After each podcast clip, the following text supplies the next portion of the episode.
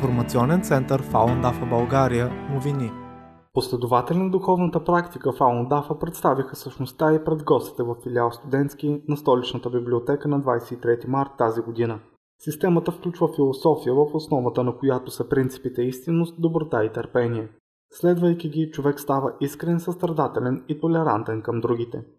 За усъвършенстване на тялото се изпълняват 5 медитативни упражнения с лесни за научаване движения.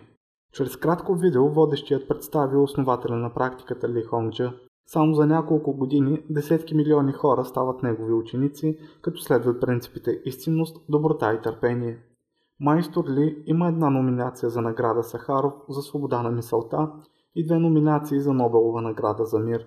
По време на събитието бе представена основната философия на Фаун Дафа, събрана в книгата Джоан Фаун а след това бе направена демонстрация на упражненията, след което имаше дискусия за благоприятните ефекти, които правенето на упражнения оказват върху здравето. Двамата водещи, Мартин и Георги, разказаха, че от момента на преподаване на практиката от Ли Хонджа през 1992 година в Китай, доказаните ползи върху здравето и отношенията са много. Така, само за няколко години тя привлича близо 100 милиона последователи в Китай – Бързата и популярност обаче предизвика страх в управляващите. Оказва се, че по това време практикуващите са почти два пъти повече от членовете на партията, които наборяват едва около 60 милиона души. Така през 1999 г. бившият лидер на Китайската комунистическа партия Цзян Замин издава еднолична заповед всички материали на Фалунгонг да бъдат унищожени и всички практикуващи задържани.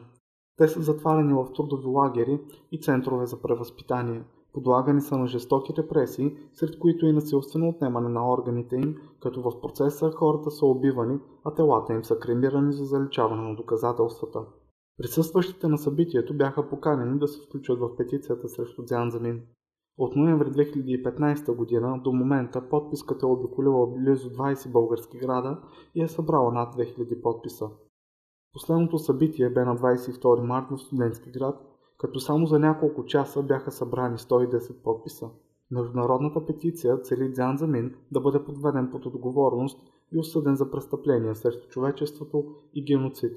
По време на управлението си той е злоупотребявал с власт и е нарушил международни закони и Конституцията на Китай, като е започнал кампания на репресии срещу милиони мирни последователи на духовната практика Фалун Гонг.